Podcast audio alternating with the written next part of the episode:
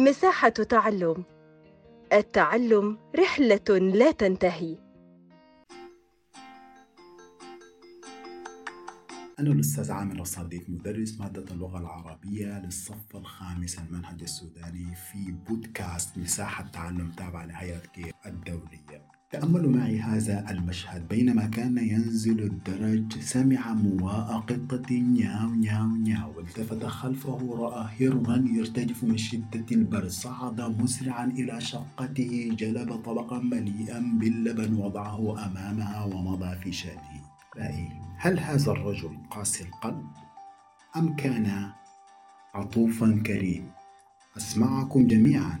إذا ما معنى كلمة عطوف؟ عن كلمة عطوف معنى حنين وهو ذلك الشخص الذي يلبي احتياجات الآخرين ويمد يد العون لهم. إذا أحبائي لو فتحت الصفحة السابعة الدرس الثاني وجدته بعنوان الولد العطوف فما رأيكم أن نقرأ هذا النص جميعا؟ مررت ذات ليلة برجل بائس فقير فرأيته واضعا يده على بطنه كأنما يشعر بمرض. وسألته عن حاله فقال لا شيء يا ولدي. فقلت له ولكنك تتألم يا والدي.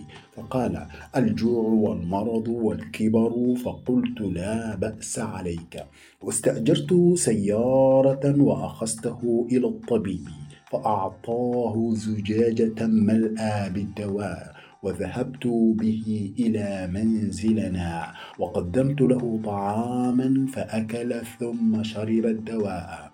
لبث الرجل معنا أسبوعا حتى عادت إليه صحته فشكرني ومدعني ومضى في شأنه. كلمة صعبة في هذا الدرس. إذا كانت هنالك كلمة ضع تحتها خط وابحث عن معناها في القاموس أو استدرك معناها من الجملة التالية لها. إلى أسئلة الفهم والاستيعاب. ركز معي وأجب على هذه الأسئلة وأنا أسمع إجابته بمن مر كاتب المقال؟ نعم إجابة رائعة. صف الرجل البائس. جيد أوصاف تليق بهذا الرجل. لماذا كان يتألم الرجل؟ جيد. ماذا فعل الولد؟ فعل حسن. ماذا فعل الطبيب؟ فعل فعلته التي يفعلها؟ نعم. كلنا نذهب إلى الطبيب ويفعل هذه الأفعال. ماذا قدم له الولد؟ جيد. إجابة رائعة. كم من الزمن لبس الرجل مع الولد؟ أسبوعان فكر في الإجابة وانظر إلى السطر الأخير. نعم إجابة رائعة. ماذا فعل الرجل عندما عادت إليه صحته؟ جيد نحن كذلك نفعل. ماذا نستفيد من هذا المقال؟ نعم نستفيد من هذا المقال استفادة جمة فنحن في حاجة ماسة لأن نكون متعاونين متضافرين نلبي احتياجات من يحتاج لنا. إذا ديننا يحثنا على هذا الإحساس الرفيع ويدفعنا أن نمد يد العون. كلها إجابات صحيحة أسمعها منك. أكتب عنوانا مناسبا للمقال. نعم هنالك عنوان الولد العطوف ولكن يمكنك أن تفكر في عنوان آخر من بنات أفكارك. أسمعك كلها إجابات رائعة. اكتب نهاية للموضوع على غير النهاية المذكورة. نعم إن كنت تعلم أن هذه النهاية ودعني ومضى في شأنه فهنالك نهايات كثيرة يمكنك أن تكتبها. فكل منا يكون له فعل مختلف. منا من يعود مرة أخرى بعد أن ودعنا ويجلب عائلته ويجلس معنا ويكن لنا كثيرا من المودة نتيجة لفعلنا الطيب. فانهي الموضوع بنهايتك الخاصة عزيزي الطالب. في هذه القطعة كثير من أفعال الماضي فمن منكم يستخرج لنا فعلا ماضي. نعم أسمعك. مررت فرأيته. جميل. يشعر يشعر هنا يا أحبائي فعل مضارع لأنه بدأ بحرف من حروف الفعل المضارع. أذكرها. سألته. إجابة رائعة. إذا أحبائي نعد إلى تلك الأفعال التي ذكرت ونصحح منها مما ما هو يستدعي التصحيح. جيد. أولا أذكركم أحبائي الطلاب أن الفعل الماضي مبني على الفتح. هذا ما درسناه في الماضي.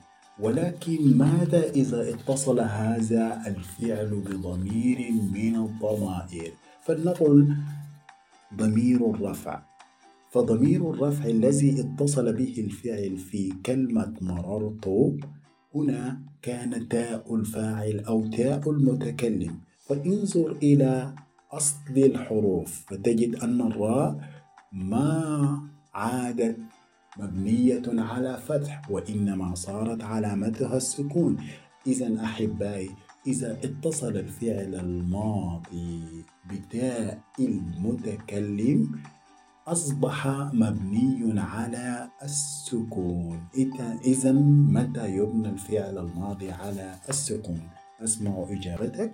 إذا اتصل بضمير من ضمائر الرفع وأذكركم فقط اليوم سيكون ضميرنا هو تاء الفاعل أو تاء المتكلم كما يحلو لنا. أحبائي نعد مرة أخرى. تأمل هذه الكلمات. زأر مسألة فأر شأن يزأر. كل هذه الكلمات إذا رأيت إلى منتصف هذه الكلمات ستجد أن هنالك همزة رسمت على ألف.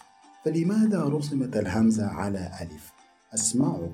إذا ترسم الهمزة على ألف إذا كان الحرف الذي قبلها مفتوحا وكانت هي مفتوحة أو ساكنة. إذا انظر إلى زأر وفأر. فتجد في كلمة زأر الهمزة مفتوحة وما قبلها مفتوح لهذا اخترنا لها الألف أن تكون مقعدا لها.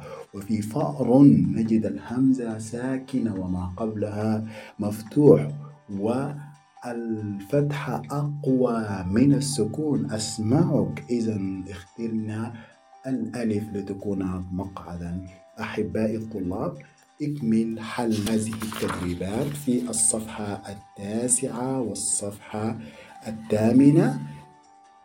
وبعدها سوف نلتقي في حصة قادمة. استودعتكم الله.